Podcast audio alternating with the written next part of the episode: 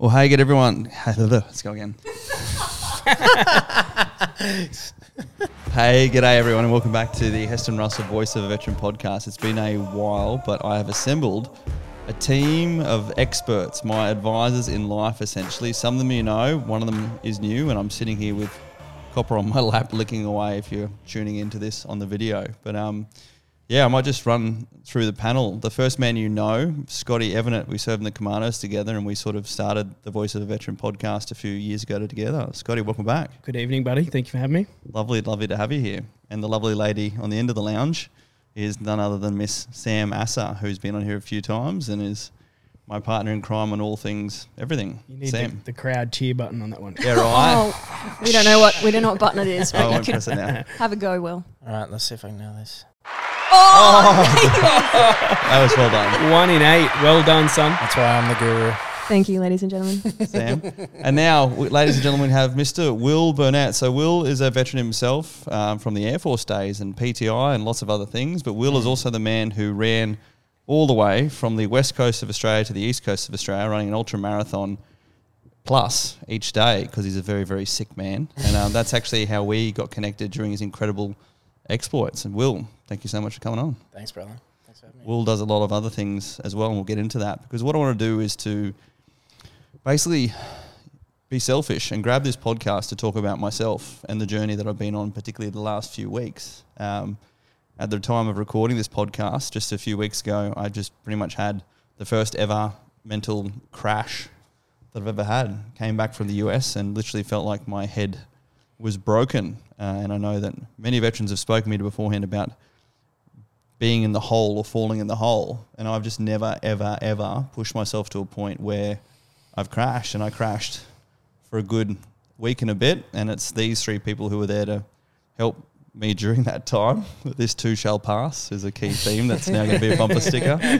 But literally, I, I, as I said to Sam, I said, I want to go sit in a hole. Um, I wasn't suicidal, but I was just did not see purpose facing forward. And all of a sudden, for the first time in three or four years, had reflection. And even I was over in the US, and I remember even saying to people, I love the way my head works because I'm so pragmatic that I'm here in the moment and looking forward. I don't care about reflecting and, and moving back. And the last three weeks, and particularly that first week, have just been a massive journey of self discovery. As I've realized my entire life is a whole bunch of, as a whole process of compartmentalization, putting things in boxes, moving on, um, not having to face things that I don't want to, and literally everything from my memory, my short term memory, and all the rest. And I figured out that I have a body that primarily just operates off um, dopamine and endorphins. Love achieving, love crushing things, fueling myself with sugars and caffeine and whatever other um, substances I can to keep myself pushing forward. Um, and I went over to the US and went on a, guided process of MDMA and ketamine and overloaded my system with dopamine, with um, oxytocin, serotonin, and all of a sudden had this amazing physical reaction where I literally lost four and a half kilos of this fluid that I literally just had forming this layer to protect me around my body.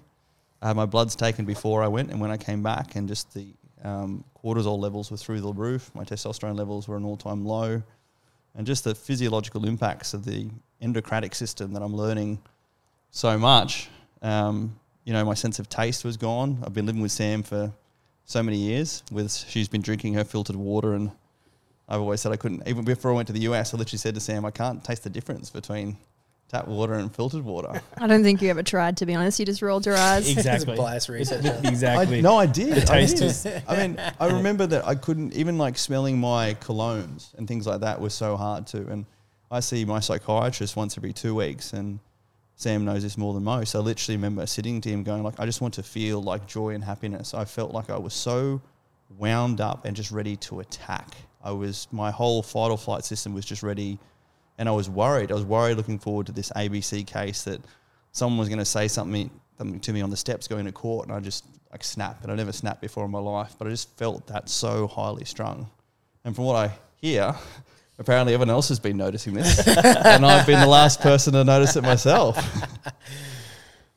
yeah, so it's been an, an amazing reflection piece, and just go and want to talk to you all because I mean you've been there these last few years where I realize I've just been in my mania. I've literally been so driven by the purpose, which has come from wanting to clear my platoon's name from this ABC Marine Herder Pop story, that it has led me on this with full strength and gusto and everything I've, I've you know applied and acquired in my life to this course, which has been you know now taking the ABC to court, but even setting up the Australian Values Party, setting up the political party, taking all these actions were all this manic driven state of what I thought needed to be done. And if anyone told me otherwise, I just push it out, or I was strong enough to just push past the comments. And I want to know what you guys got to see and what that was like from your perspective, Sam.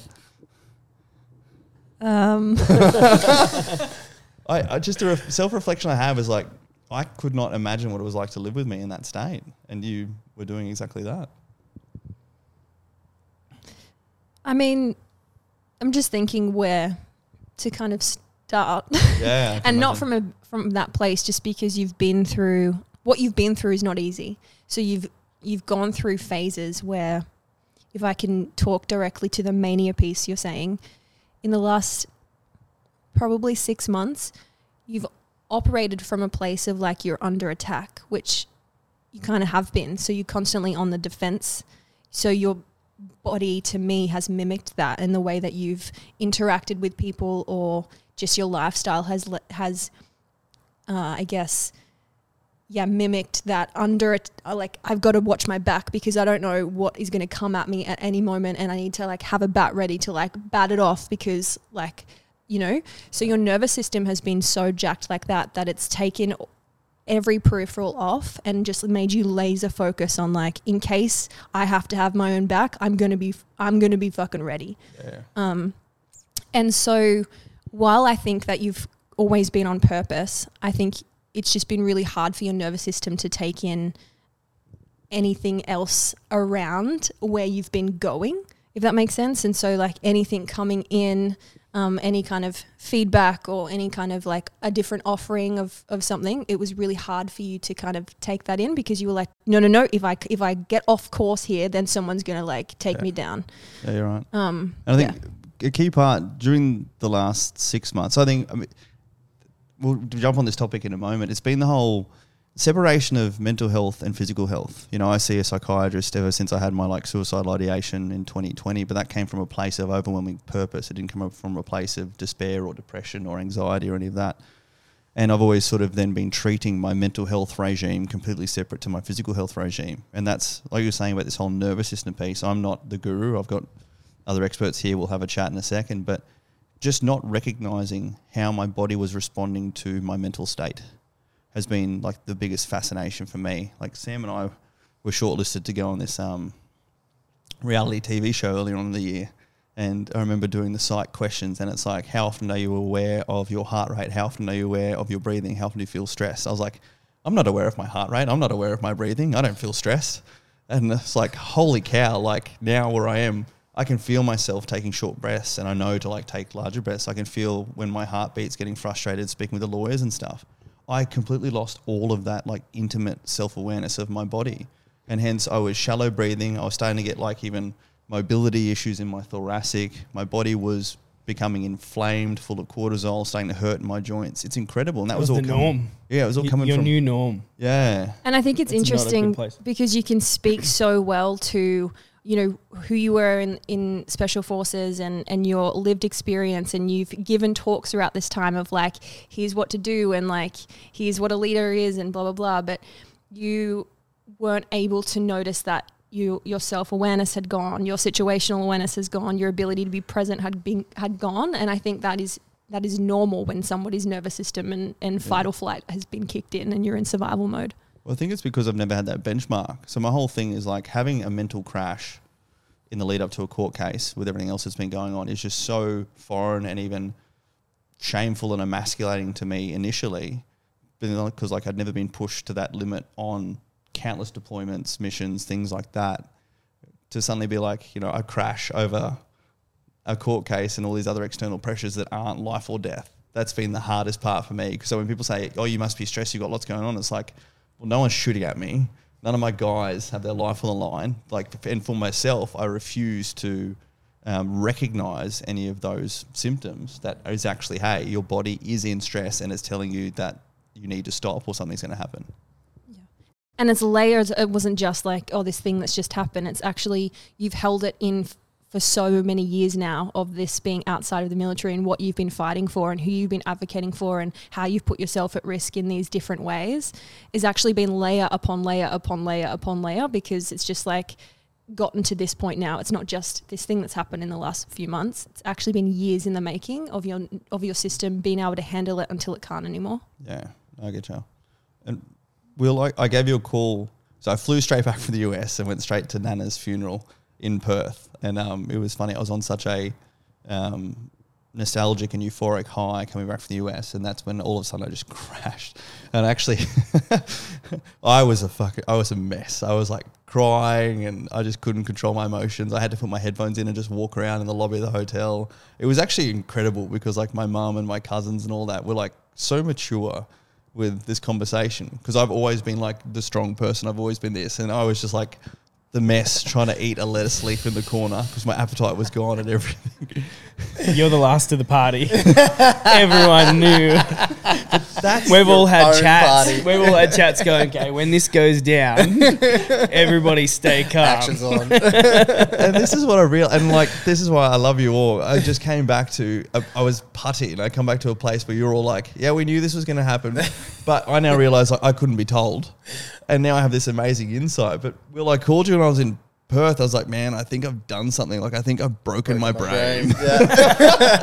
I was crying on the phone, so? and I said, I think I've broken my brain. And I thought I'd just gone too hard on um, the medicine over there in the US, but like literally, literally, in 24 hours, I watched my body lose four and a half kilos of fluid. And I remember before I went to the US, I said to Sam, I'm like, oh, I've got my mum's legs. And I thought it was fat. And it was funny because I was like seeing a trainer and like getting bigger in the gym, training, working hard. But it was so hard because my body was just, you know, depleted.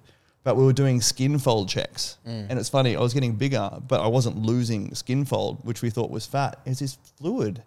And over 24 hours, and my nervous system did this resh- this mm. reset, I all of a sudden became ripped like a cheetah, like I haven't been in, you know, four and a half years. And that was the most incredible thing for me. Literally look in the mirror and say, "Holy cow, what I've done for my mental health has just had this massive physiological physiological change to me." Mm-hmm. But my head was putty, and hence I gave you a buzz, mate. talk, talk me through that.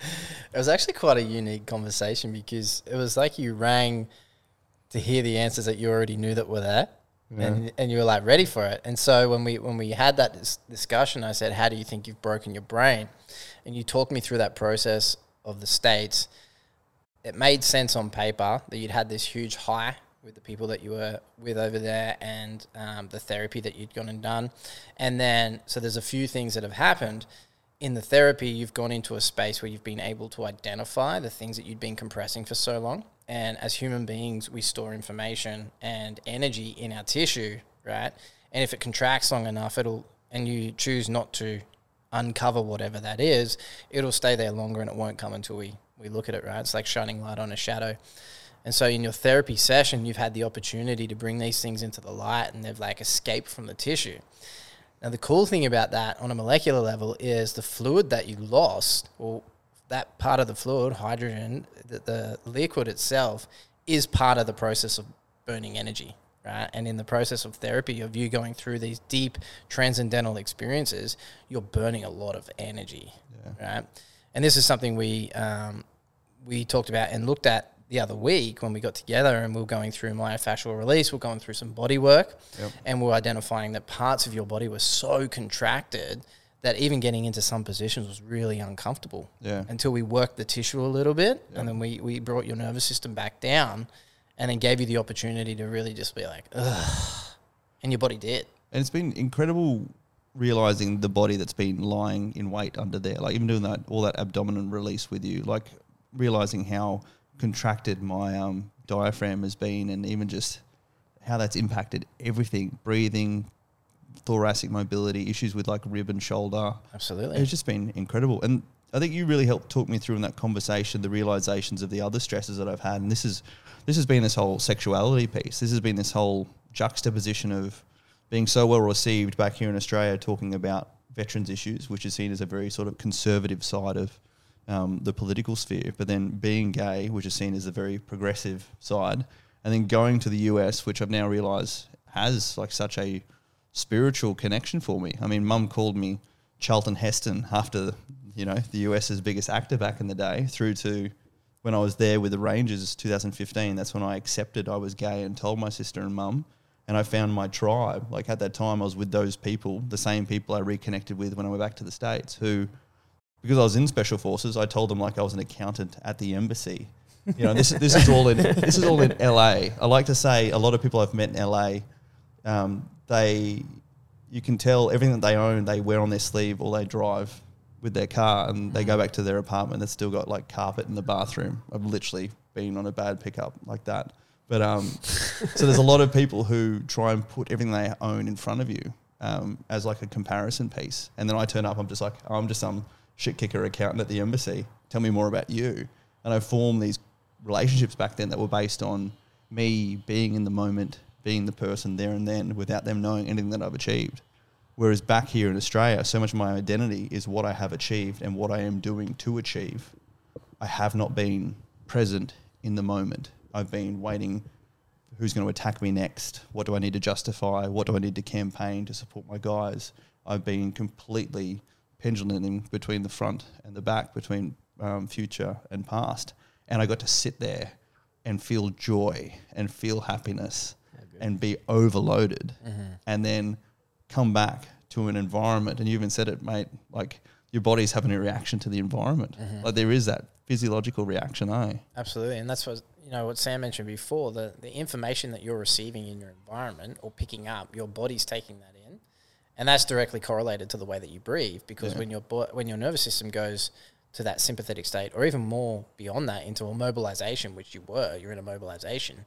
Um, your breathing has to replicate your your stress state. Right? And if we're stressed, it's like this short, sharp, fast through the mouth, up into the chest, and then the diaphragm and everything else participates with the same breathing mechanics. And then you just get used to that. It's like Scotty was saying before, it's your new normal, right? Yeah. And so you just got used to that, Yeah. and that became your new normal. And it's so fascinating because as I think we've spoken about beforehand, my last job was running, redesigning and running the commando selection course. And when the guys finished the course, we adapted the whole Rio. So the first two lessons I did, the first one was um, stretching and mobilization. They got issued like a yoga mat, a trigger release ball, a block. And the second one was uh, stress recognition and uh, breathing techniques. And I remember, like, I took away box breathing, I took away eight breathing. Whenever I do like a media interview, I'd always do like some breathing beforehand. But I was just everything that I've been doing because I've never been pushed to my limit. Everything that I've ever done has been like, yep, I can grab this to help others. I've never used it to help myself. I've grabbed the little bits that I think I might need to help me keep treading water, but like none of it's got to the point of like stop, deconstruct, reconstruct, which has been the, like I say, someone slammed on the brakes and I hit the windshield three, three weeks ago. because ultimately like how how valuable will you be if you can't help yourself in order to actually help other people And all three of you have said that at some stage in the last.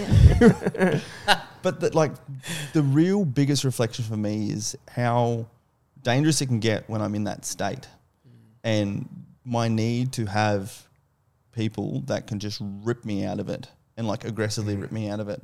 And I'm not saying like that's anything on you, lads and ladies here, but it's actually like I need like an older male figure in my life who I can trust to come in and say like Heston, you're doing something shit, or I actually just need like give you guys a trigger word and be like, hey man, i think that's actually a great idea because yeah, like from my perspective of being so intertwined in your life there's been so many times where i come in my little feminine nurturing way of being like hey like yeah, can we talk? And i need to give you feedback and like all of this stuff. And then it wasn't until i think two days before you left for the us yeah, where I was like harboring resentment because I was like, I know that he's not in a place to hear me because I've tried and he's not hearing it and I don't know what to do. And now I'm mad about it and I'm just going to hold it all in because he needs to get through this time. And that's what I do. I'm like, oh, they, they're going through something. So I'll hold my shit in because like they can't handle it right now. yeah. And then we're like mid meeting. And I think you brought up something about a spreadsheet, Spreadsheet. and I was like, I'm, I'm just like mad about it. I'm mad and I'm mad and I'm frustrated. When and then I Sam, just like, Sam shakes their hands.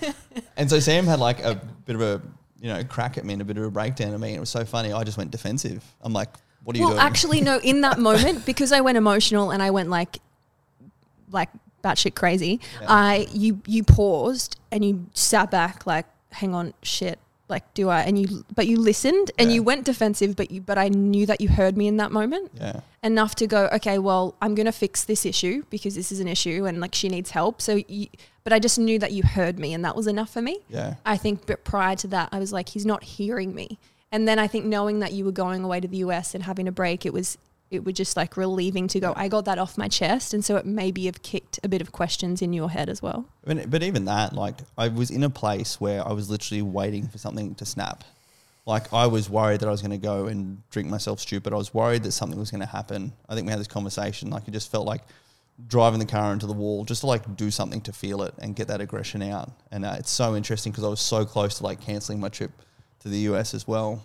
But um, it actually really made me think, mate, about um, how we're able to perform to such a high level during our time at the Commandos. And Mm. this is something that I've really said to Sam afterwards. Like, it was the system was that if you weren't at work, you couldn't physically be doing work. So remember, like when we came back from deployments, it's like, hey, you're all going on two or three weeks leave, and as soon as you left the base, you couldn't log onto your computer, you couldn't do anything. You had to go and live and be present in the moment. You couldn't physically achieve anything, and I just truly realize in hindsight how much of a good schedule we actually had with everything from PT in the morning, the tribe around you all the time, weekends like you were disengaged, back from deployments you were disengaged. We had that extreme, you know, nervous system overload of the operational tempo, but then parameters to deload. Do you reckon you deloaded though when you're on break?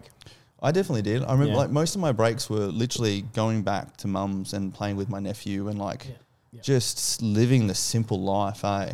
Yeah. And that's what I've sort of forgotten. Everything we do these days, I feel like I'm meant to have this expectation. Well, people have this expectation of me, you know, to do things and achieve things. Well, for me, that that's that same process that you talk about, and then the environment of work. That's what I believe is PTSD. When people ask about PTSD, not not what you've seen in battle, not not you know anything like that, but more so the conditions and the environment that you've been in for so long. When you get out here, they don't exist.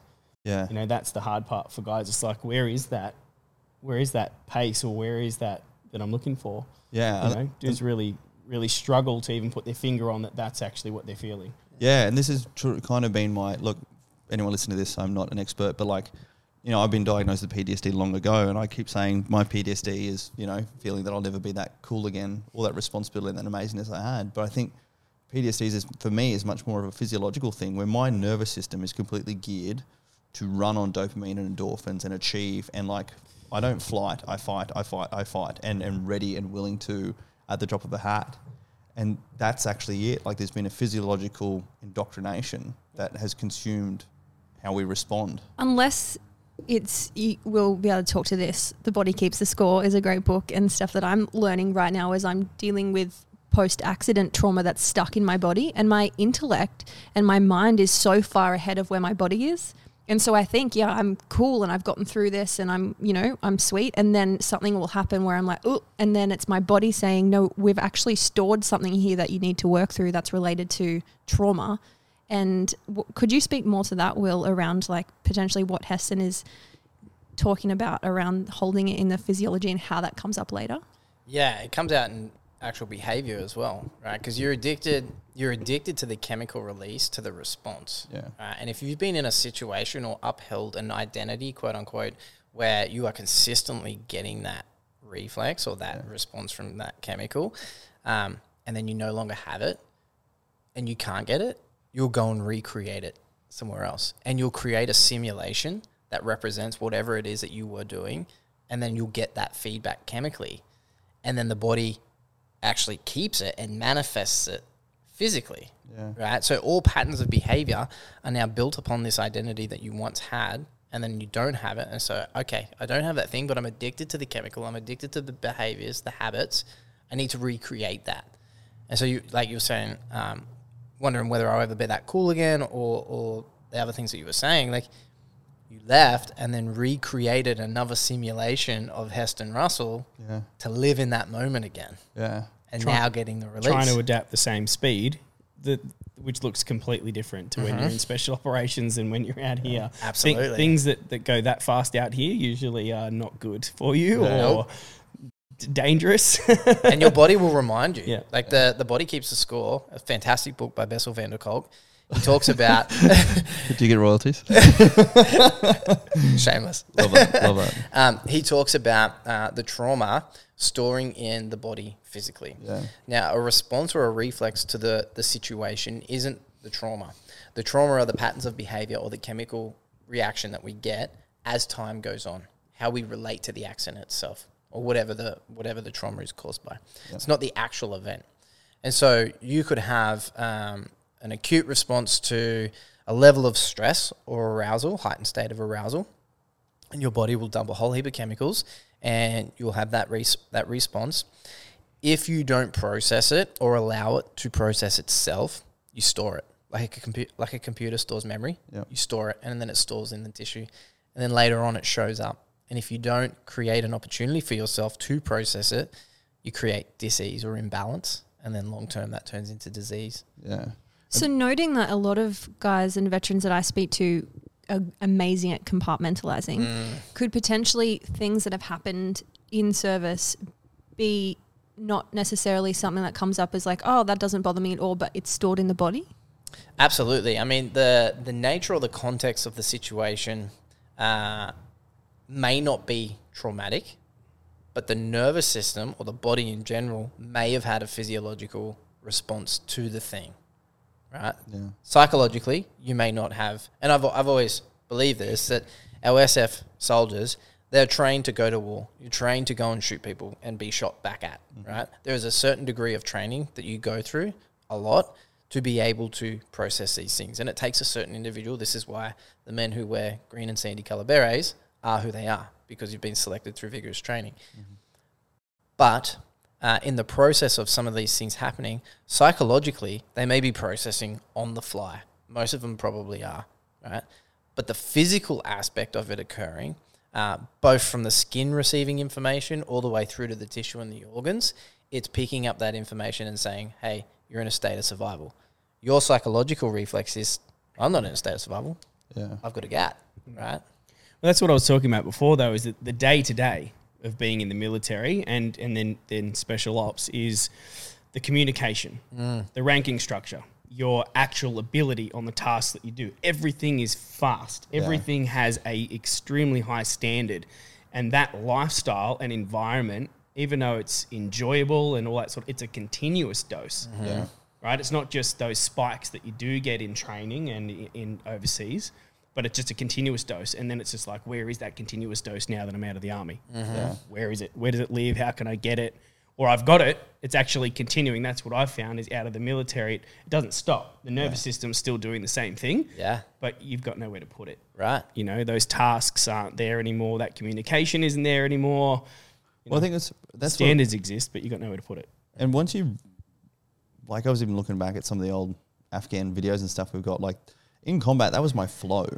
Like, that's the whole comparison piece. The clear mindset and just, you know, my brain was just processing stuff so fast with such clarity and making so many decisions and knowing where all the teams and all the choppers and all this were. Like, just the level of performance of my head and mind during that period is that constant point of reflection for me. Um, and that's the fascinating part where then, you know, I get, I've realized I've been in this stressed out state from such smaller issues, but it hasn't had that same environment around me, that same team, or the same structures that actually facilitate that super high performance. And I guess even looking back on my time at 2 Commando, when you saw guys along the way, you know, have their mental health crisis, their mental health issues, is actually appreciating that, you know, we all just sort of have mm-hmm. that limit and it just has to finally catch up. I'd be keen on all inputs here around.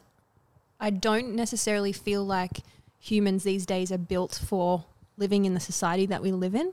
And whilst you say that you were at your best in that environment, do you think that had anything to do with the fact that you had no like interruption or disruption from anything else? It was just like that's what your mission was, that's what you did. You didn't have Instagram feeds, Facebook feeds, Yeah. Twitter walls. You didn't have like people coming at you from all angles. You didn't have like right now, yeah, we have so much That's- that like is actually we're not capable. I personally don't think we're actually built and capable to handle what comes at us on a day to day basis You're in right. this civilian life. And that was that environment. You know, I give my talk now and I talk about that time in Afghanistan 2012 as a commander of Devon Platoon as being my Maslow hierarchy of needs self actualized. And then uh, it was the complete environment was you were set up. You know, I didn't have a fam, I didn't have, you know, a wife and kids like the other guys. I can only imagine what it was now like, you know, appreciating that in hindsight. But I think it's also been me understanding myself at a personal level, even my own psychology and going back to trauma and all these things. My whole childhood, I started to develop like my OCD tendencies and my particular standards when my parents divorced. I literally developed OCD tendencies to pull me into the moment, to remove me from the worrying left, right, and center. I went through my childhood like literally never having any friends. We've had these sad conversations where I was literally sitting at the home waiting for people to, for someone to call up and say, "Hey, do you want to hang out?" Was like would have been me winning the lotto, and I defaulted to having a very bad relationship with food. I became very overweight. I used to hoard food. I would go for the sugar rush uh, in and smash lollies in order to um, sate my feelings. Uh, and then I saw self actualization in going to the military because all the men that I'd grown up around throughout my entire life, who I'd aspired to be, had been in the military or military families. And then all of a sudden, because I am good at performing on tasks and applying myself, I was able to achieve well in my military tasks and then get natural leadership through constantly trying to prove myself to myself and others mm. and then be able to be great at my job. And I've then, I think I said it to you, Sam. What I've realized my entire life is that I have outsourced my happiness to others. I've outsourced my self value to be what others think of me. And I've never told them that. So it's an endless string. And there's never been a parameter in there where I go, hey, you've actually achieved enough. You're good enough. And we can go into a whole fucking childhood psychology session here if we need to. But just that one epiphany, like I look back and if I didn't have this crash the last three weeks ago, I look back and go, like, where would I have stopped? Like, because I think it's money, it's this, it's status, it's whatnot. But then, like, sitting here on the couch, speaking with you people, having my little pup on my lap, like, it's just made me realize what I have. And the most dangerous thing about my psyche and its impact on my physiology is I can just get so caught in what do I need to do now in order to achieve the mission tomorrow and for further and further. And it's that reflection and that pulling into the moment that has been the hardest part for me. Do you feel as though you were that immersed in, especially since the ABC thing started, like your immersive mentality that you, you do? If someone would have stripped everything away from you, that you would have cared?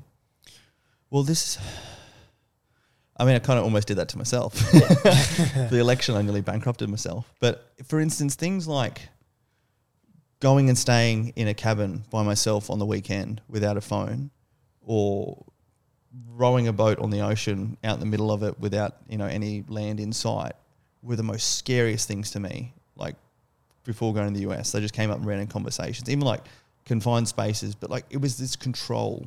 Anywhere where I did not have control or I did not have um, stimulation, We had to be with yourself. yeah, I just couldn't. And I mean, I think I brought up before that like I never drank coffee my entire career because I saw the guys being so like slave to it in the military, and I just didn't need to have that. I have an addictive personality as it is. And during the election campaign last year, I just started smashing pre-workout to get the caffeine hits.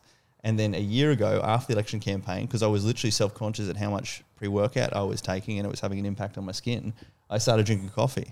I don't even like the taste of coffee, so I was drinking mochas. so I was having coffee, caffeine, with all this sugar, and just loading myself and having two, three, four a day, and like I was just running off this stuff. And I just craved food. Like I could never stop eating. Like Sam knows, you could not have anything sweet in the cupboard. I'd smash it. And now I'm like trying to force myself to eat. I don't have cravings. Like cutting out that sugar, cutting out that caffeine.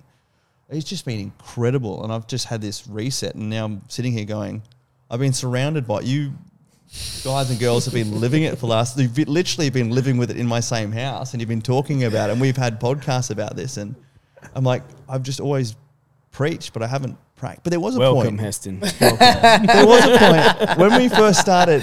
I read back. I've gone back and watched some of our first podcast sessions, and I was in the flow and we were in the flow, and that was all on point. But then since then, even going back and having a look at some episodes during the election campaign the last year, I've gone to this place where I've been talking about what I think I'm meant to be talking about, or mm. yeah, and again, none of it's been truly authentic, to be honest. Yeah, playing the role. Mm. Yeah, I think that- embodied is probably the word. Embodied. Like I think I've been. we there. all had our moment to get here as well, you know. Yeah. And I think sometimes like there's that uh, like well-known quote that says, "When the pain of change becomes no, what is it? When the pain of remaining the same becomes greater than change, then that's when people s- do something different. And Yeah. so often a crash happens for someone to go, "Oh shit, I need to do something different in my life, whether that's health or relationship or career or whatever it is." Yeah, and so often that will be the thing that occurs and and that's that's somebody's fate right like i can't i can't guide you on that journey or force you into something. Like sometimes you have to hit your rock bottom or whatever it is in order to make a change in order for it to be embodied and stick. Yeah, whereas if someone's telling you like often you're going to be repelled by that or you're not going to want to hear it or whatever it is. Yeah. so i think sometimes it's just somebody's journey that they go on in order to find that and i think we've all kind of been there. Yeah, and I think interesting part for me as well has been particularly the last two years, but the last year in particular has then been like the medications that I've been taking to try and help me with this. So, for instance, diagnosed with ADHD, been smashing the Vyvanse to try and help keep me focused, and all it does is drive me further and further forward. In the US, what's the stuff called in the US? Adderall. Adderall. Yeah, like when I take Adderall, it focuses me massively. Um, through to then I get so wired up that I need to take like an Ambien or a Xanax or stuff to like relax and go to sleep. The and uppers just- and downers. Yeah, uppers and downers, yeah. totally. and always I've been like the biggest poo poo stickler of like plant medicines. And it's hilarious because for me personally, whereas I've seen it otherwise, like 2015 when I was in the US, I literally got to see special forces guys from the US like cured of their PTSD through megadose MDMA therapy, through psilocybin mega and microdosing. Hence why when we ran the Victorian election, one of our policies was to decriminalise um, cannabis and psilocybin, and that's always come from a point of seeing how it's helped others. But that's like hippie stuff that I'm not going to use. And then since going through my MDMA and ketamine therapy, and then since actually having a look at and getting into some psilocybin therapy, and now being signed up to do some cannabis and THC support, you know, realizing that it comes down to reducing inflammation in the body, which also is about reducing stress in your environment, through to how there are these natural plant medicines that have been out there for hundreds of years, but it's only in the last hundred years or less that we've decided to become commercial and pharmaceutical and then deny ourselves from these natural medicines that are occurring. And instead, we're using these um, opioids that my body type is the worst for it. My body now almost completely rejects alcohol. Like I get so physically sick when I do it. Cocaine is literally the worst drug for me because it overloads my system. Mm. And just understanding this, even though those are the social norms, you know, realizing what is actually out there and how I can actually now, since my crash three weeks ago, since doing some psilocybin therapy, like I'm in the best mental state and my body physically is the best it's been in so long. And I'm so happy with the way I look in the mirror, which is like a massive thing for me. Could be a little bit bigger, but we'll get there.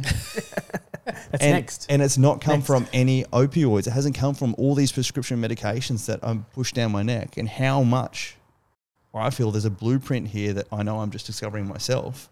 But so many veterans out there, like this is a, a blueprint that is now becoming legal in Australia. Can I mirror something first though? Because Yes. you keep pushing this um, ripped like a cheetah. Awesome. However, you did say to me during this phase, um, you said you came in and you said, Sam, for the first time, I actually like myself, and I and that makes me emotional because you said I looked in the mirror and I actually like myself. Yeah. And so this like looking in the mirror and actually um, liking who is looking back at you isn't just because you've lost a, sh- a layer of of like fluid around your body. It's like because you actually love who you're looking at. Yeah. And that's been, like I said, before I went to the US, like you literally can see my social media. I wasn't in any of my social medias. I was unhappy with the way I looked. Um, I was, you know, I couldn't taste the difference between tap water and filtered water. I couldn't smell colognes. I literally hated the way I looked. And like there was this filter over everything that was removing the enjoyment and the happiness and the taste from everything. And all of a sudden it's off and I'm just like like imperfections that I look at I knew in my head beforehand. I look in the mirror and it's just like that's actually not bad. Like you were making such a mountain out of a molehill. But it, it's scary for me to realize that that's literally the mental state. It's like wearing a set of glasses, but you don't know you're wearing the glasses. It, w- it was on. And just that impact of the whole biology was having is so fascinating for me, eh? It's a psychological shift as well. I would assert that the physical appearance of you back then, what you're seeing now through your eyes now, isn't that you didn't like the look of your body, but much rather you didn't like who you were in that moment. And so the shift now is you have more awareness through working with these plants and compounds that, like Sam says, you can look in the mirror and love the body because you love who you are. Yeah. Where back then, you can see who you were back then and you're not that person now. Yeah. So the association isn't the physicality. You're trying to find intricacies as to why you didn't like that person, but the real person is the inner person, the person who you were in that moment. Yeah. I think there are, but even just the, the inflammation perspective, like I can go back and have a look at, and you know, Sam, we've looked at some of the pictures of me like going in and out of court and like literally seeing a picture where my face like looks inflamed and things like that. Like you can, s- Yeah, I th- and it's a real thing. But I'm Yeah. saying I I've- think I- a part of the chemical of you loving yourself and Yeah. liking yourself is part of that Oh, yeah, transformation. absolutely. Yeah. Yeah. Yeah. Yeah, absolutely. Does that mean you actually get to enjoy some of the things you have in life now? It's just As in, can we have pizza tonight? this is it. And I, I have this like fearful um, handbrake on myself of like being afraid of you know resorting back to the way things were, and it's it is like. Uh, I love my family and I love my upbringing and I love all this perspective I have now, but it literally is what you're indoctrinated with as a child. Like again, I grew up in a military household where mum was always trying to be good food nutrition, but I think I took a lot from dad where it's like, you know, you just eat this, cover off on the basics, and you're eating this in order to achieve energy, in order to achieve that. And my relationship with for food, because then I had the terrible time where I was a fat kid, and like all the bullying and everything, and like the self hate I developed from that, made me have such an unhealthy relationship with food for the rest of my life. Except in the commandos, like I would always meal prep, and I, I knew enough, you know, to keep me out and we were eating and training and exercising and also we're sort of training so hard and in such a flow with the tribe that you know your body's just mm. performing at a massive level you can smack whatever you want into it and we definitely treated our bodies badly but um, yeah it's been de-indoctrinating that whole side of the house to have like a healthy relationship with food and look at it as like the nourishing macros and micros it is. And look at like I'm eating organic. We, Sam and I will go to the farmers market tomorrow, and I'm actually like so picky about having organic food. But I feel Why the wouldn't you difference. take it take it to extreme once Yeah. you've written on it? Yeah. Well, I not- fell on the fucking floor. I was going to say, I'm how like, did you feel when he turned person?" into this person? so Been before telling the- him for so long. So before this, Sam will know I have like um, frozen packets of steamed veggies that I'll put in the microwave. Like my my whole thing is cook it, package Yeah. it, Yeah, put it in the microwave. Efficiencies. Efficiencies, yeah. Yeah. Efficiencies. It's going to make me Speed, strong yeah. and I ain't, like got, I ain't got time to. yeah. Yeah, I measure my shit out. Um, someone says I need to eat this, I do this. I was so effective at being efficient, but I was inefficiently effective. Think about that one. now my mind's broken. But so, Scotty, someone like yourself has been doing this for so long. Why didn't you tell me? Oh, yeah, right.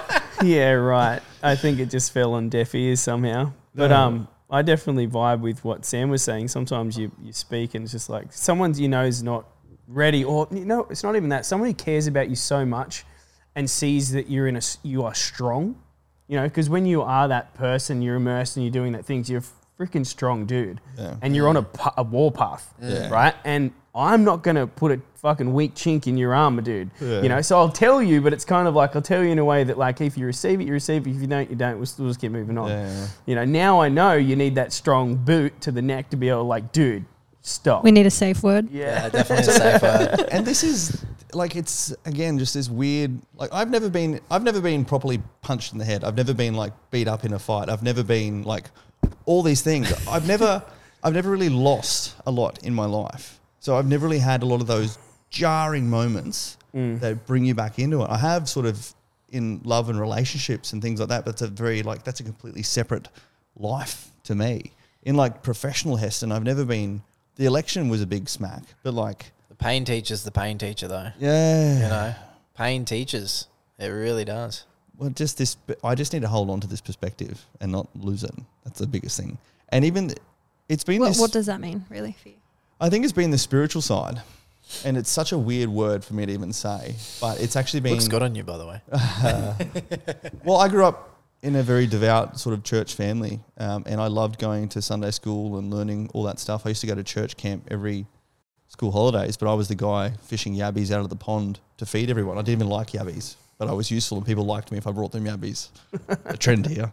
Um, but I was always taught, you know, even things like, you know, the Asian symbol of yin and yang is like an evil symbol and all these sorts of things. And I now really appreciate just how much of a spiritual battle the world is. And it's not about religion and church, it's about spirituality. It's about connecting with the land. It's about appreciating the, the spark and the flame and the spirit you have inside you and appreciating that in others and not being afraid to draw on your emotions and look deeper into what they are telling you. Even just like ancestry, appreciating your own bloodlines and appreciating. I think the death of my nana was the loss of my loss of my last grandparent, and you know I have five generations of veterans in my family, um, plus whatever else, and just appreciating that there is that sort of DNA programming in you and draw upon that strength. And yeah, it's been really fascinating because most of the stuff has always been defaulting to God or defaulting to Jesus, um, as you know, make sure you say your prayers, make sure you abide by these commandments. But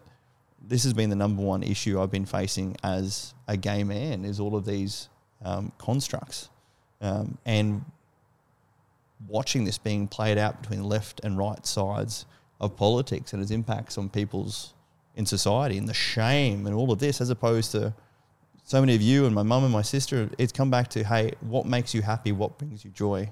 Yeah. And I remember when I first told my sister I was gay in Canada, in Banff in 2015, she just stopped and, and turned around and looked at me and she said, Are you doing anything illegal or are you hurting anybody? I said, No. She said, Are you happy? I said, Yes.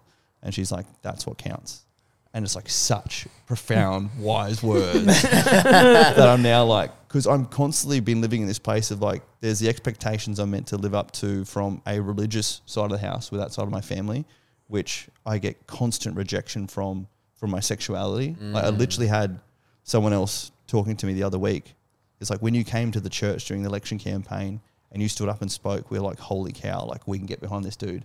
And then you told us you were gay, and we are like, well, we can't vote for you because you're gay. And like that's just that's where we're at. Um, Yeah. And I and I have such great conversations with this dude, and I really helped him understand. But we have all of these preconceived constructs and beliefs that are indoctrinated in us, and they come from a place of looking to control people in society. Mm-hmm.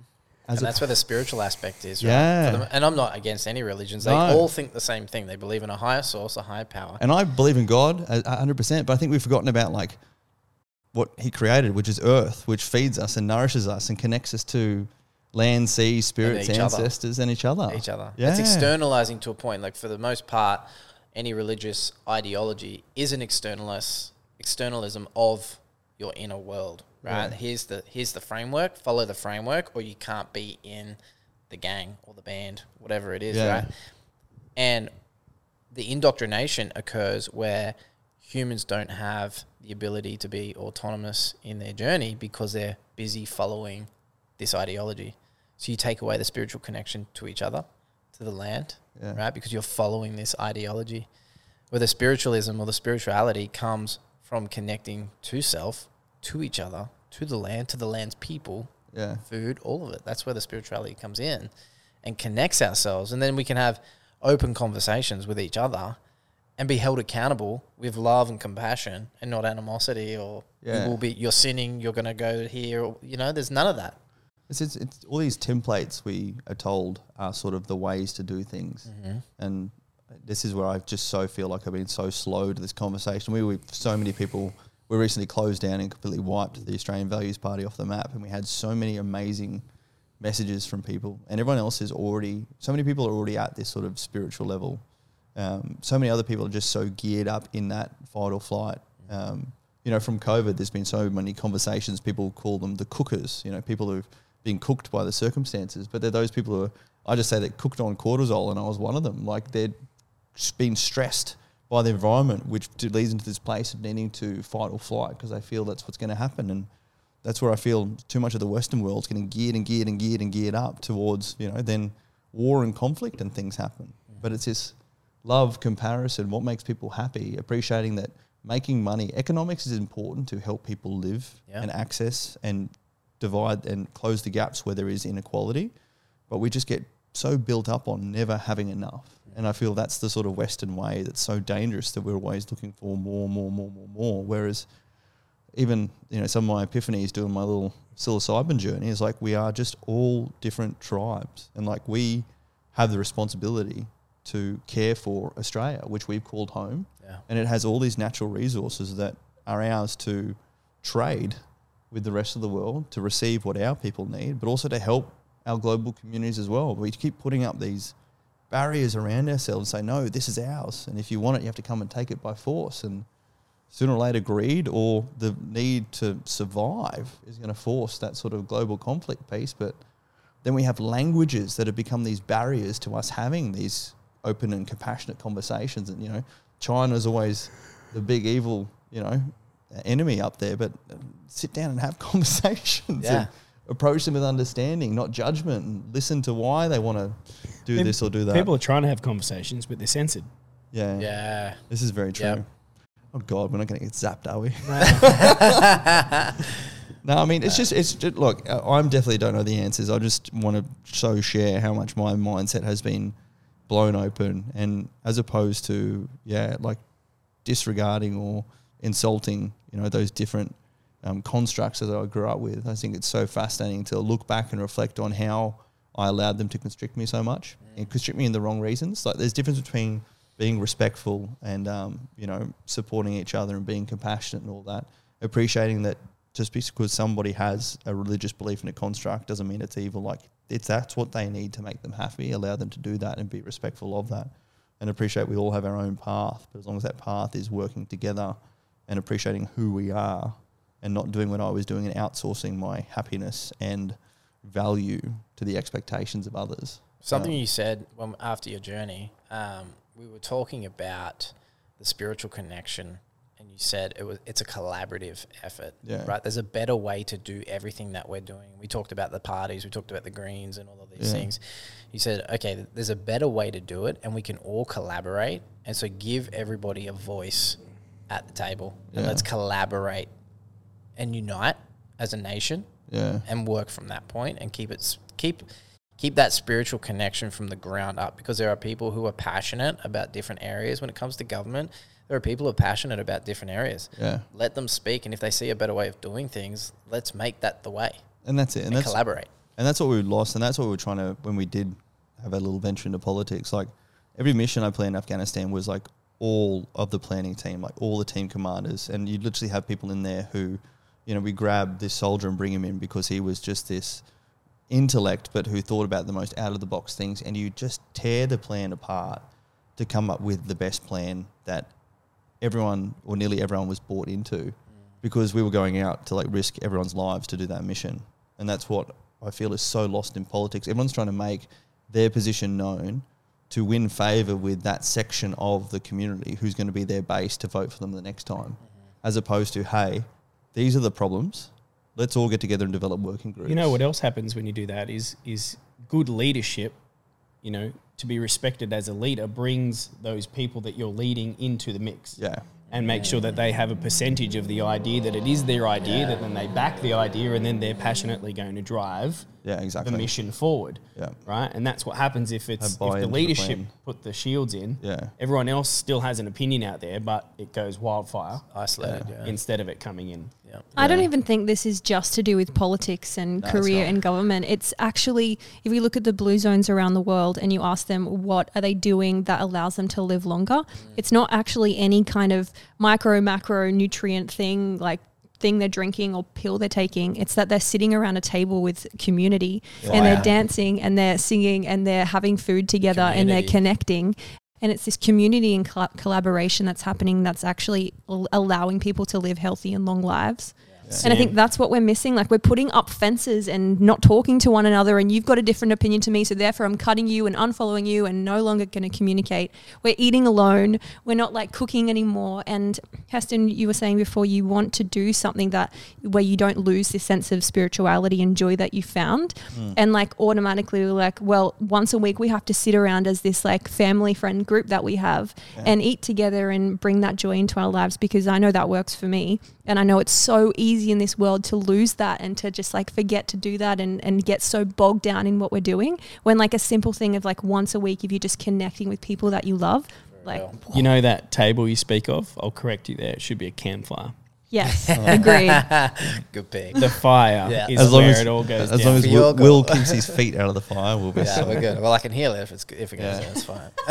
No, You're not wrong. And I Been mean, there, done that. even like the own reflection for me, like going and having a meal with people during that period before the US was like, what, what's the purpose to it? Oof, this was one of mine. me and me It's and Bondi trigger. sat there one time. Me and a friend sat there one time with Hesto at a breakfast, and he was on his phone the whole time. And I was like ready to throw the table, and Bondi le- luckily he like took over that. But it was just like infuriating to see how unpresent you were. You didn't care for it. You like I don't even understand what the point of being here is. And we were like, dude, it's just to connect, and you just didn't understand that concept. It was such an You're wasting my time. it's such an inefficient use of time. What's the transaction here? yeah, what do I And get? that, that that's the dangerous thing about me is I'm very good at being effectively efficient. No, I'm very good at being efficiently effective. Like there's so many things that I can do, and that's where I was. But I there was something like, in you that feels like just connecting's not enough. Like, what is that? Well, this has been It's the whole child. This has been the whole childhood connection piece. I've always tried to win people's um, favor over by being useful Through and bringing action. value. And like my love language is acts of service because I'm good at doing things to help other people's lives. Like I've always said that I feel like my ultimate play in life is actually as the ultimate chief of staff for the king of the world or the king of whatever. Like I'm great at bringing people and teams together. I'm great at stepping up and doing leadership when it's needed, but having connections with people where I have to invest myself in further personally and be additionally vulnerable, like outside of some key I bet you there's some new terminology that you would have got off this man about about just holding the space for someone. well Sam He- he Sam would- back then you would have been said it like, he few said what? times. He- what? Sam was that? I've been living around that with Sam for a long time. But my whole thing, like even so, very quickly coming out of coming out of like my journey and coming out of the last couple of weeks, like I now have a routine. Like things like meditation for me is like the scariest thing. Not scariest thing is like the most annoying thing ever. It's like why am I going to sit here doing nothing? Totally. what is the purpose of this? Like breathing techniques. Yep, I can do some box press. I can do some figure eight press. Great, When I need it. sitting there Yeah. and forcing myself to like focus on something and breathe, I realized like I struggle so much in my life at being present in the moment. So that is like the number one thing I have to like put on my chart to get better at. And it can start with a couple of minutes, even these guided like Sam's been a gym, She's given me these like guided meditations and like just Dr. Joe. Are they Dr. Joe? Uh, that's actually not one of them that I've given him, but I do know that one. But um, there's just been a few other. Like honestly, sometimes it's just music that he needs Yeah. to just bring the anxiety down and into the moment. Just to oh, I thought music was starting then. I was like, that was a horn or something. no, but just and it also, but I got to be careful because I can very easily default to things like I need music to do that. You know, this is the most b- Mm. beautiful thing. We're sitting here right near my balcony, where literally at night and in the morning I can hear the waves like crashing, Yeah. and just sitting there. And I've said it so many times in other podcasts. The best antidote to any and all mental health issues is bringing yourself to being present in the moment when it comes to anxiety looking forward and depression looking back. And it's those things that enable you to do that with joy. So like watching Copper, my little puppy, like play. I literally make myself watch him play and don't let my mind run away and just see how authentically in the moment he is. Yeah. I get joy from that moment. Yeah, I can attest to that. Having a newborn Yeah, oh, I doing can imagine. kids. And they say small kids because I've, I'm I'm like you. yeah, I'm a, I'm a, I'm a you. we are we are alike. we are alike. It's the way we're indoctrinated. Sam and I have had many conversations about this. and um, yes, having having a little precious golden girl Yeah. there, you have to be. It's the same. And just Yeah. and just you being have like to be present. You're like, Yep. no, that phone's Yeah. down, and like it's it's like, amazing. and you to- made that thing. I know, Like, right? yes, he did. You made the thing. Yes, he did. I, that just he blows even my mind. He even called it. That's what's the best. Yeah. He even called it. Oh. it looks like me. Heston, what I can say is in the last two weeks, I have seen you be incredibly present in the things you've chosen to do. Like you're stretching, you've been so committed every day to do I the fascia right? release, the stretching. I was I haven't, gonna I haven't stretched. stretching. I haven't I was gonna stretched in years. I I, haven't stretched in years. That's a hard thing. He's to do. doing it like twice a day, and y- y- addicted. often it's in like silence, and you're not distracted, and like that's awesome to see. You're doing your meditation. Trust me, I don't know. who- I don't know who I am. yeah, just drinking filtered water. We're going to the organic markets. I'm, like I'm we're checking cooking. his di- wrist I don't for- know what's for happening beads. right Are now. you wearing beads? But like, puffy I, pants. I don't want sugar. He's like, feel we should hang personally out. Sorry. I know. Oh, it's been so other Tats. other other massive no tats. We other, talked about it. Yeah, other massive reflection that I've had is how bad my short term memory was. Mm. How terrible my short term memory was. Part of it. We would Called be selective hearing. What do you know? Because No, I'm no, no. still in that boat, bro. I know. We, we I know. well, this is it, dude. We Yeah. would be having conversations with people, particularly during the election campaign and even afterwards. I go to all these veteran events and I'm like, I'd be talking to someone and I'd be like, Sam, what's their name? Like they've already introduced themselves to me. I just had lost my short term memory. And the amount of psychologists I've had is like that, that's a PTSD thing. But it's when you're It's amped not up. just PTSD. No, it's just when it's you're, not just PTSD. it's when you're amped up. It's the cortisol levels. It's and this is the, why dementia Help me, and Will. Alzheimer's. Help me. Uh, so, like the studies that are coming through now, directly related to trauma and an upregulated nervous system. Yeah. Mm. Right? And and even same with Parkinson's as well. yeah. These are nervous reactions or conditions that are happen from the body Yeah. experiencing trauma. And you look already, like your memory's improved in the last two weeks already, Oh, massive. just from getting rid of the shit. What were you doing, Scotty? That's exciting because oh. I have I have fucking no memory. I thought you had a nervous twitch. He's hit a nerve. He no, even- I'm like, He even does calendars now. Sometimes. oh no. I do calendars. but you know, it's this upregulated nervous It system. is, yeah. And that's what realizing we have nervous systems, particularly with what we've been through, that are able to take a massive threshold of upregulation and require a massive Well, it requires a lot of time and training as well. Like Yeah. anything, you get 10,000 reps in something, you become a master Yeah. of that craft. And you, that's the same with stress and Yeah. condition to stress. You just find compensatory mechanisms to continue with the stress so Yeah. it doesn't impact you. Yeah. And because you are efficiently effective, Yeah. you are finding more efficient and effective Oh. ways to get Oh, but the to magic stress. sauce is you like being efficiently effective. Why would you stop doing it if you really like creating it? a simulation, right? This is the simulation I was talking about. Like where you being go and fast. create it. It's just, and all the Slow is smooth, smooth is fast. the most interesting part is that there was one other time in my life where I could have had this reset. And I think it's when I remember I was in these similar conditions where I was starting to have my like body dysmorphia. I was having all these sort of social issues and I even started like acting out. And it was that last year I was together with Blake when I got made redundant from Barry's. And I just went down this path of, you know, trying to fill my life with everything other than sitting still and focusing on me. Distractions. Yeah, and Yep. the fortunate part was that literally, like the week that Blake and I broke up, we flew back to Australia and landed back as the first flights have to go into um, self isolation for COVID. And we were in self isolation for two weeks, then out for a week, and then Australia went into lockdown for two weeks. So I should have gone to this massive place of self reflection, relationship breakup, everything, but the whole world shut down. And next thing, a week later, Blake was off to the US, and I was set on purpose because I responded so well to the chaos that so many people were going on in their own lives. And I, I likened it to be on deployment. And yeah, next thing I was helping people, Yeah. and I was doing podcasts and interviews and doing some community watch stuff and getting groceries to people and all this sort of stuff. And I immediately went to this new mechanism to deal with it. But Where just did the hurt go from the breakup?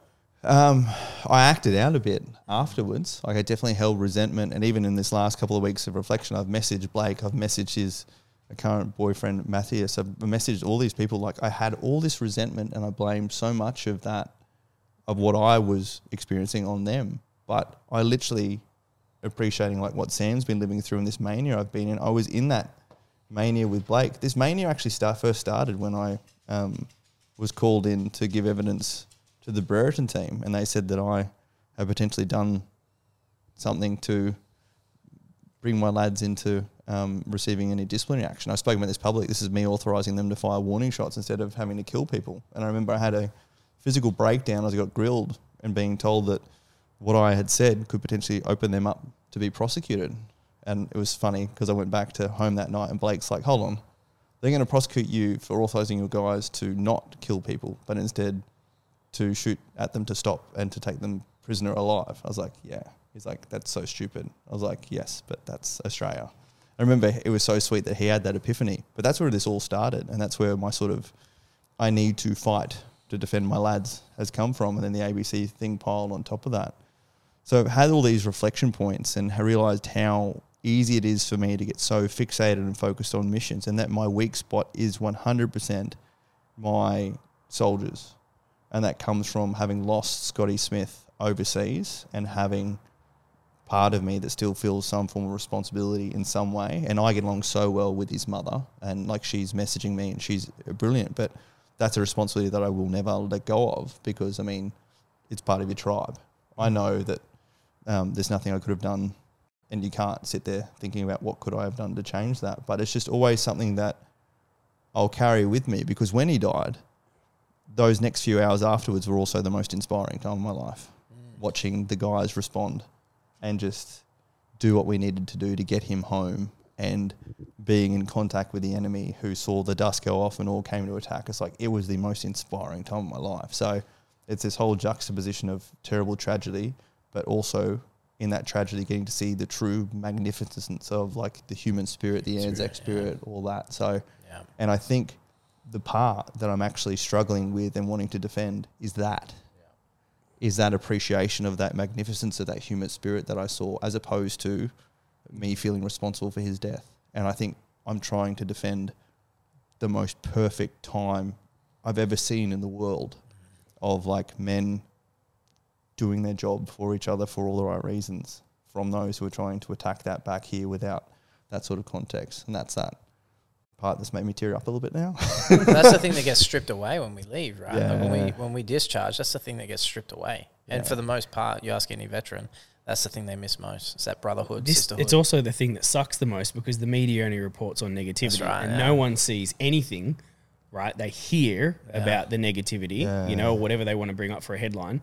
But it's those positive moments and so many more like them that the Australian public don't get to hear or see about.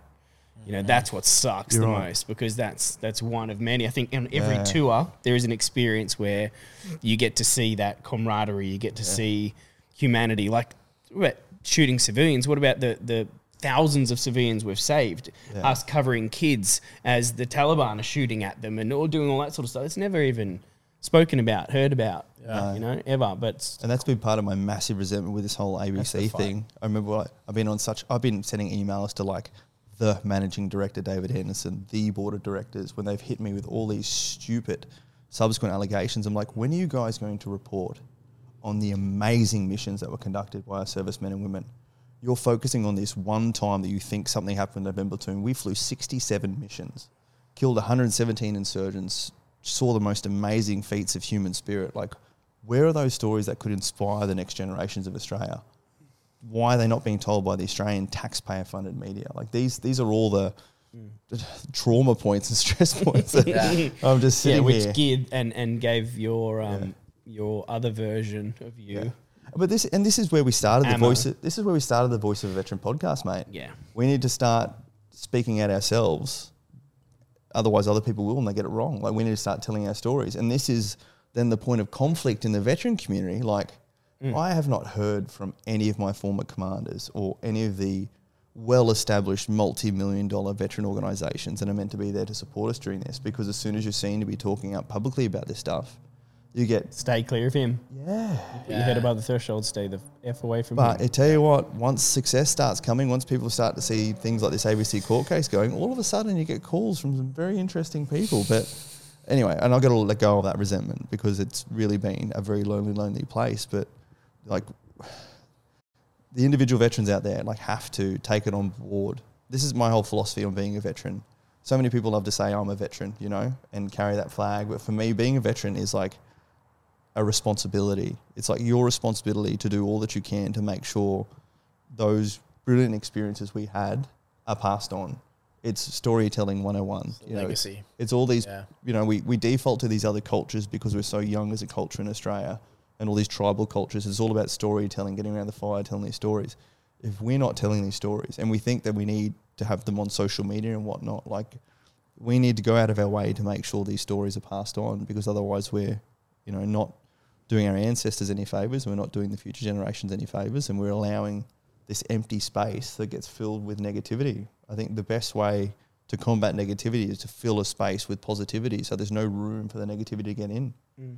And that's just where we're at. This is our society. It looks to cut people down who speak up, but I guess it all comes from then a place of that self actualization. Like if you know you're doing something for the right reasons, for the right purpose, and have that checked by those you trust, like that's what you just have to forge on Mm. because you're never going to satisfy everyone. But it is what I think we need more of. Eh? Yeah. Agreed. Yeah. We've all spoken about this a lot. I think this this topic, which baffles me at the best of times, in terms of not just the veteran community, but just Australia as a whole, of they just don't get around people who Yeah. doing good things. I don't know why. Like I don't know if it's a comparison thing or like it brings shit up in them that they don't want to deal with, or like they just don't want to see people win. I don't know. Well, I think I've had this theory just because we're so isolated down here. Having said that, there are this, like, we have so much support from people quietly, but it is like it's the media. Like, it really is this whole media beast um, who has this sort of controlled narrative. It's easy to control people when they are in conflict, when they are at a elevated um, emotional and um, nervous state. Um, you know, people are ready to react and make split second decisions as opposed to deliberate, centered, grounded um, conversations and um, discussions and decisions therein. That's my little theory. Um, anyway, we're dragging on. We could sit here speaking all night.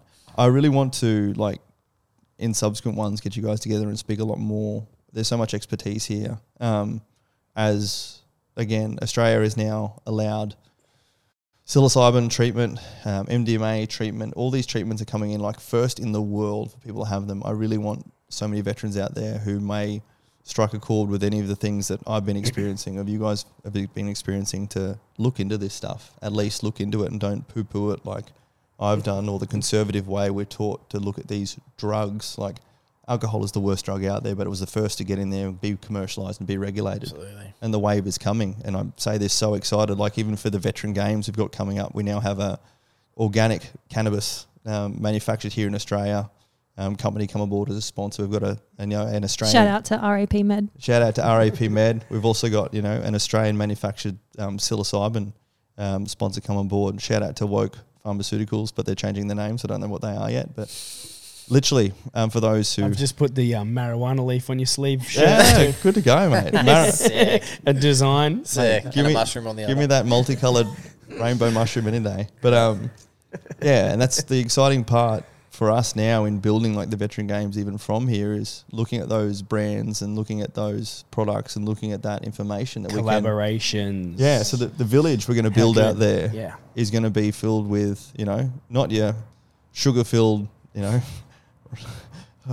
sugar filled energy drinks Soft and pie candy. factories. Yeah, and soft, Soft. candy. Soft candy. It's going to be from those brands and businesses and people who are approaching us. Like we reached out to all the big organizations, all the big companies, all the big billionaires everyone knows about. Not one of them have come on board as a sponsor, but all these different veteran owned businesses or all these holistic lifestyle or nootropics or Community based brands. Yeah. Oh, yeah. And yes. hopefully it's like a little bit about uh, ch- rewiring the way people can connect and Yeah. engage and not feel like they have to come and get pierced in order to be able to That's communicate Yeah. with each other. It's Yeah. about actually here's some education on what's out there, Yeah. what you can do, and, and let's rewire and just show how much fun and joy we can create by just being who we are and drinking a savvy or like an you know or having, having, a, having an or- organic. organic barbecue. Yeah, and it's not education stuffed in your Juice. throat. It's like, hey, like these are the brands that like we personally use. These are now the brands that I personally use. this is the use. way we live. yeah, these are the yeah. This, is, the, way, of we live. life. Yeah, Yeah. And that's the It's- important thing to note there for like the veterans is the healing journey for veterans transitioning and overcoming these mental health barriers and physical health barriers isn't related to the culture we once lived upon, which was go away, get blind, drunk, Yeah. and drink, right? The big drinking culture.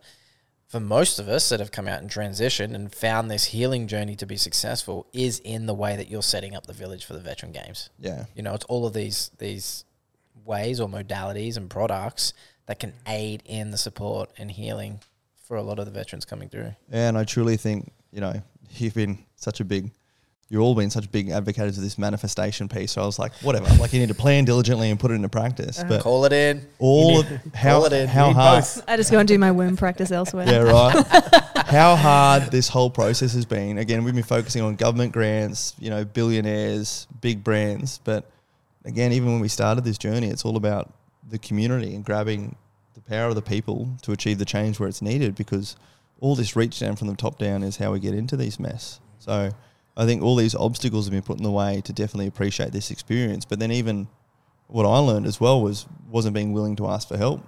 Like we weren't even allowing people into the process. You know, I was probably weighing down Sam with all these issues because I allowed her in because I knew how close she was to all the details and I could trust her. And I was just so hesitant to allow others in, but also because I was too afraid of them being exposed to the stress that I was under Mm. and the attacks as well. But then just simply stepping back saying, hey, like I need help. All of you have come flopping, flocking. So many others have come flocking, Flopping. flopping, belly, belly, that flo- belly, belly flopping We were in. circling. We were circling. Yeah. But it's Back amazing. flopping.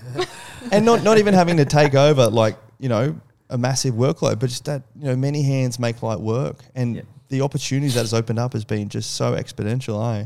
Mm. Anyway, it's been just a constant journey of reflection. Some say that just the any beginning. psychedelic uh, journey is like 10 years of therapy in one night. Yeah, well, And so there's more to say on on on that topic if you want to go there. Yeah, I definitely will. I definitely want to sit down. So for those who don't know, Will, how can people go? So Will has come on board as my guru. I call him that now. So Will's been Will's been dealing with plant medicine and psychedelics um, long before I, you know, picked up the mushroom that turns blue when you pick it.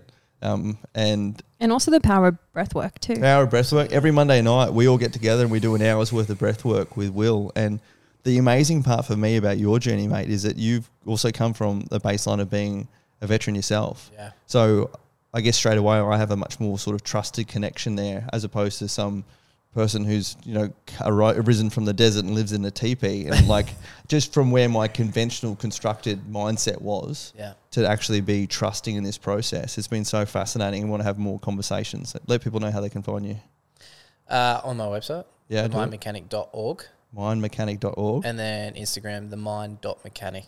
the mind.mechanic Yeah.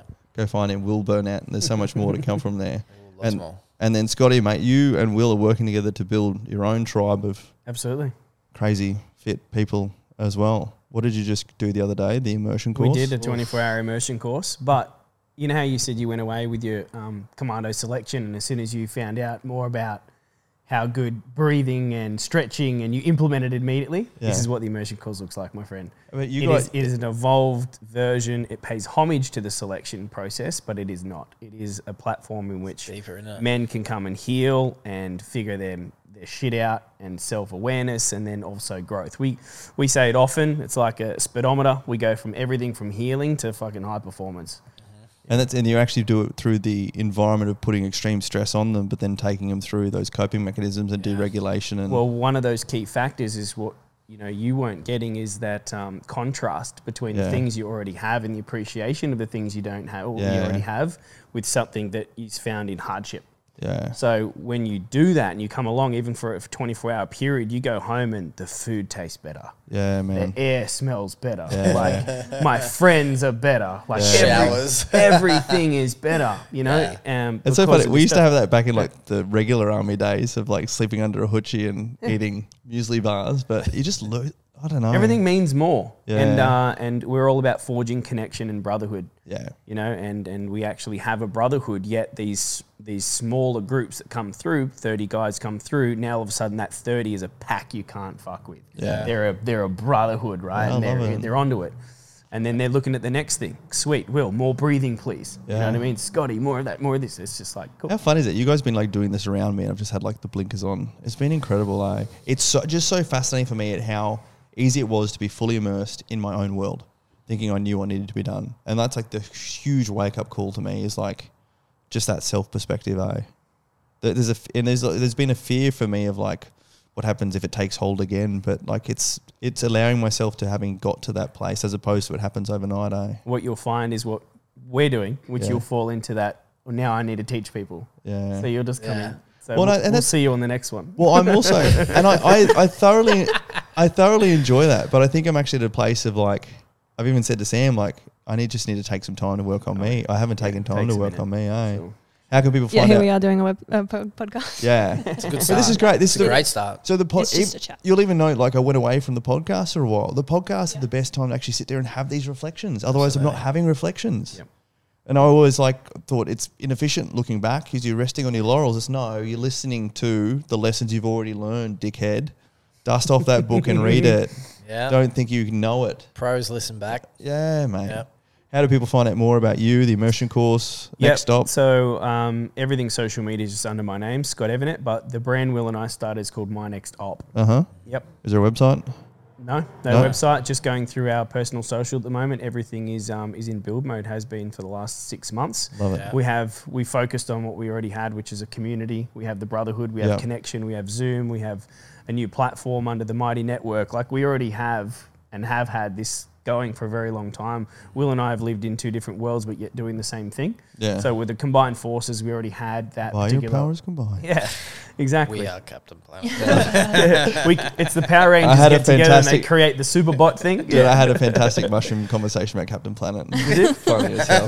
it was funny. It was funny. Can I also just say, like, what you guys are doing is really epic to see. You know, Yeah. I've spoken about this where um, it's either one or the other a lot of the time, and people can't find this combination of like really honing in on their physical and their warriorness, and then you know having that spiritual component, the mindset component, the healing, the knowing how to have the tools and modalities to do that, and you're combining it all. And I think um, masculinity and the and the need for masculinity right now in a world that says masculinity is bad. Yeah. You guys are really forging the way, and Heston, you're part Yeah. of that as well of of being willing and having the courage to speak up about what you've been through, and the courage to go through this and do the inner work. Mm. Um, one of Will's breathwork journeys that I was on actually put me through this whole reverence of men that I see doing this work and how that allows me as a woman to be who I am because I know that I feel safe because you guys are doing that. So thank you to all of you who are willing to do that. Oh, it's epic. Epic. Pleasure. Yeah, Will and I create this left and right bumper alley where it's like It's just yin and yang. Like the- the- Yeah. I, I keep coming back. Isn't this hilarious? Like the, the Chi- Chinese culture has been around for thousands of years, and we keep thinking like we know shit. But like yin and yang, that balance and needing that It's balance, polarity. like they simplify it to these symbols and all this stuff that we just like no move past. We know better. Just come Yeah. back to what the ancestors have taught us. For fuck's sake, jeez. We just keep trying to get away from nature. Nature's like, God, they it. Come back. yeah. Come back. That's where So- the medicines come from. So My Next Op, the Brotherhood. Yep. Just find you on social, Scotty Yep. Evennett. exactly. How do you spell your last name? E V E double N E double T. Good. There we go. No E on the end. I made that mistake. No R either. No, Evernet. Yeah, Ever- that's right. Evernet. Ever. Evernet. No. And Sam, no. Sam, the ever wise guide who's been there always. Yeah, I like being mysterious. Yeah, Can't find Sam. me anywhere. Leave Sam alone. Leave Sam alone. You have She'll to deal. follow you. Um, come and Deal with follow copper. the Veteran Games, and you'll Yeah. find me there. Come follow the Veteran Games, veterangames.com. If you're a brand or business out there and wants to get involved, loves the idea of our holistic health community, or just can help us spread the word to reach more veterans, please get a, go to veterangames.com and let us know. And we'd love to get you involved. We'll ta- Heston, how can we keep you accountable to staying connected to the spiritual Heston that's been emerging? yeah, I mean, I've got to get through this ABC court case, end of July, job's on. Heston, how can we keep you accountable? I love How's that. that response I love it. eh? immediately? Ultimate Well, deflector. well, it'll step aside for a second because I've just got I'm not important. to immediately Challenge him, to Sam. Challenge him. Wow. Challenge him. What's Apparently- going to be our safe word? Apparently, I still have work to be done. Yeah. Yeah. It'll put spiritual I think- on hold for a second. it's going to put a lot of hold. It's so the funny. thing that you want us to keep you accountable for. That was a pop quiz and I failed hardcore, wasn't it? Publicly. I think it's this routine that I've gotten into. And I think it's really just this self awareness. So, in particular, like the breath work, I really, are people, can people join breath work? Absolutely can. So, Yep. like Yeah. this breath, I've all done the box breathing and all Every that. Monday. Will does Mindful this. Monday, yeah. Mil- Will does this mindful Monday breath work where I did it after I came back from the US and I literally went into like a, um, what's it called? Euphoric state.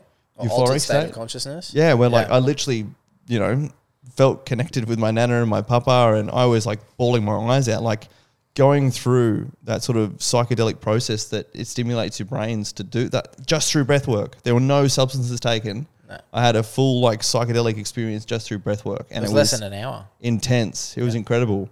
um, yeah, how do people just get into contact with you, your socials and then get involved? Yeah. Yeah. Can we either link Scotty it on- somehow? Scotty on my Yeah, go- social, yeah. Yeah. Yeah. So we'll put the link to your um in the uh like what's it called? I It's don't know. the show notes. It's like when you're watching this, po- when you're listening to this podcast, there's like a little box to say like our names and stuff. Go there, and the link will be in yeah, there. cool. Get Yeah, involved. We'd love to have you on Yeah, board. and look for it's called Mindful Mondays. Mindful Mindful Mondays. Mondays. and it's Yep. free. On but what? it's, It's it's, free. on, it's online. So you get on. But once what you are we get- typing Mindful Mondays into? When you follow the link, it'll Yeah. take you to our Oh, okay. online digital If you, environment. if you land on it's Will's page, And if you go to- Will- yeah, yeah, if go you to go your to Instagram. the Mind Mechanic, for example, So go- wow, this was Hold on. difficult. Very quickly, go to what is your website? No. Mindmechanic dot themindmechanic.org Themindmechanic.org. and go to the community. Go to the community page, Yeah. search for Well, when once you jump in there, you'll see it. Mindful Okay. Mondays, Mindful Mondays. Yep. Join it. What time is it? 7 o'clock? 7 p.m. Australian. Eastern 7 Standard p.m. Time. Australian Monday. Eastern Standard Time on Monday. Monday. Yep. Join it. Come It and is join so it. good to it's go. free, no excuse. And even if you do miss it, we record and upload and put it in the library. So there's like Ah. there's a go and there's a watch them huge any day list you of want. You have to wait till Monday, brother. yeah yeah I did not know this. yeah yeah. You can breathwork go every back. night. You can go back and redo any ones that you liked. Yeah. Yeah. And the most amazing thing is what you guys have done it to music. Yeah, this that's is, correct. This is the big stimulating thing for me. Like I've done breath work, but you've like done it as if it's curated like a Barry's class. Like back in the day, like a Barry's class, all the workouts were curated to the music. So when the beat drops, you're sprinting and all this. You've That's done right. it so as like you are obviously guiding us through it, but then the beat drops and I can already tell like how I'm meant to be breathing. It's a whole new concept for me. So anyway, get on there and have a look for yourself and give it a go. Like I, yeah. So doing things like that, maintaining this routine, routine, routine, routine, grabbing myself into those, you know, 5, 10, 15 minutes of the day, grounding myself, this new thing where I walk without shoes on the Oh, beach this and man's holding sand. space for sure. This Well, man's holding He's even for leaving sure. his thongs at home from the walk, I know. from here to the I, beach. I live 150 Wow. meters from the beach, Goes and barefoot. I've actually now, even this fascinating thing for me, I used to hate walking barefooted because my feet are so sensitive. But we even did some like trigger ball release on my feet and stuff. I can actually now walk like Just some stretching. Oh, it's crazy. It's did. just incredible. Anyway, and grounding myself on the beach, walking copper on the beach, morning and evening, like, yeah. so just your normal rituals is what you need. yeah. Okay. What is it? Healthy habits. Develop them into rituals. Apply. I'll but know, also, I'll know you've fully changed when you're doing ice baths because I know you don't. Oh, like I do the- a cold shower. It's shower. a cold shower. That's where we started. Oh, I yeah. know. Yeah. but um, yeah, and then also having to maintain this tribe and this community, like just having to get myself to be social because I can sit here and come up with plans to take over the world left, right, and center, more so helping people than take over the world, but needing to actually get out there and put circuit breakers in and say, hey, regardless if it's not food that I want to eat and I can have cheaper food back home, let's all go and sit down and have dinner somewhere for the sake of Weekly check-in. Weekly. Yes. Yeah. Yeah. And check in as well. It's so nourishing. removing the Absolutely. efficiency from Yep. my head. Like this is going to cost money. This is this. This is this. Like no, Nah. the benefits you get. Like we couldn't have that steak, mate. The best steak on earth.